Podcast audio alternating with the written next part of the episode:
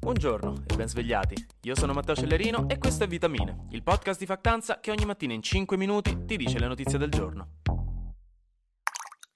C'è una notiziona dagli Stati Uniti, e questo è veramente interessante anche per il dibattito che ne è nato.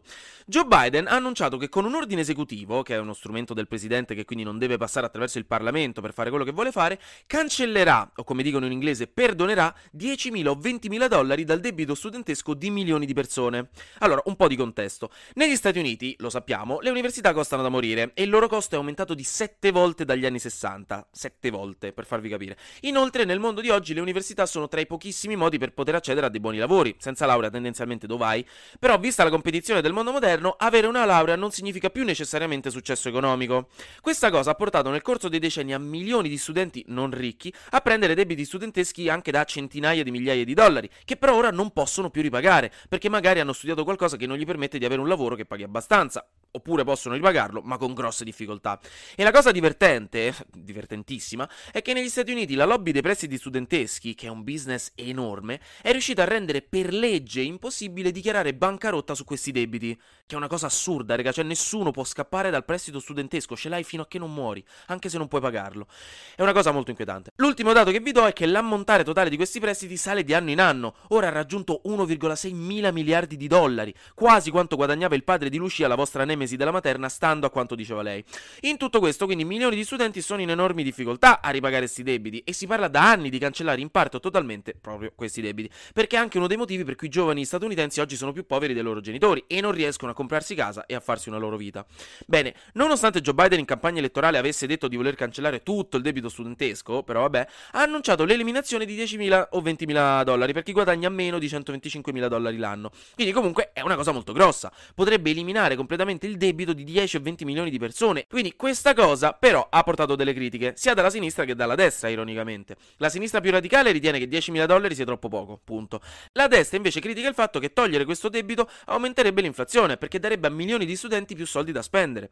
Ma la retorica più rumorosa che sta uscendo fuori eh, è quella per cui cancellare il debito non sarebbe corretto nei confronti di chi il debito l'ha già ripagato, o che addirittura ha finito per iscriversi al militare per non doverlo pagare, perché lì se negli Stati Uniti se ti iscrivi al militare ti pagano loro il college.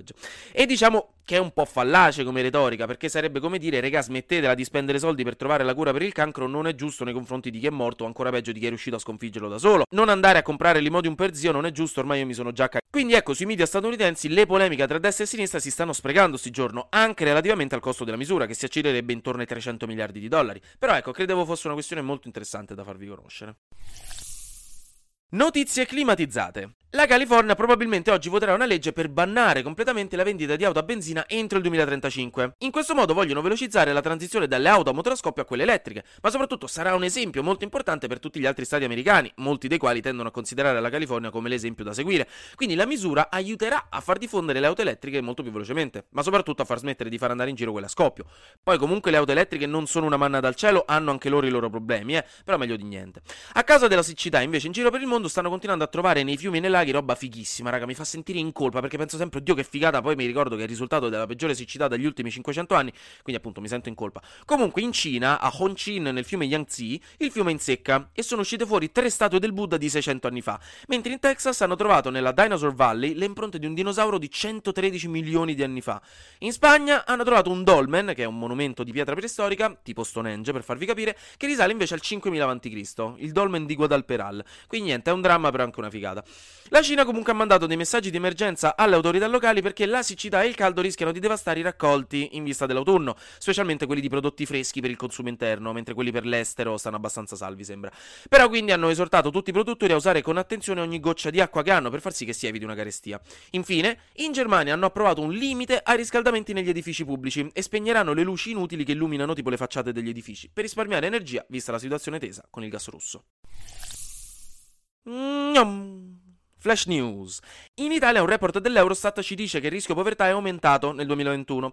Il tasso di rischio povertà indica le persone che hanno meno del 60% del reddito medio disponibile e in Italia nel 2021 è stato di 20,1%, 11,8 milioni di persone e un quarto dei bambini italiani vive in famiglia a rischio povertà, quindi non bene. Ieri decine di persone sono rimaste bloccate per ore nel tunnel della Manica, che è il tunnel sotterraneo che permette di passare dalla Francia alla Gran Bretagna sotto l'Atlantico in macchina o in treno.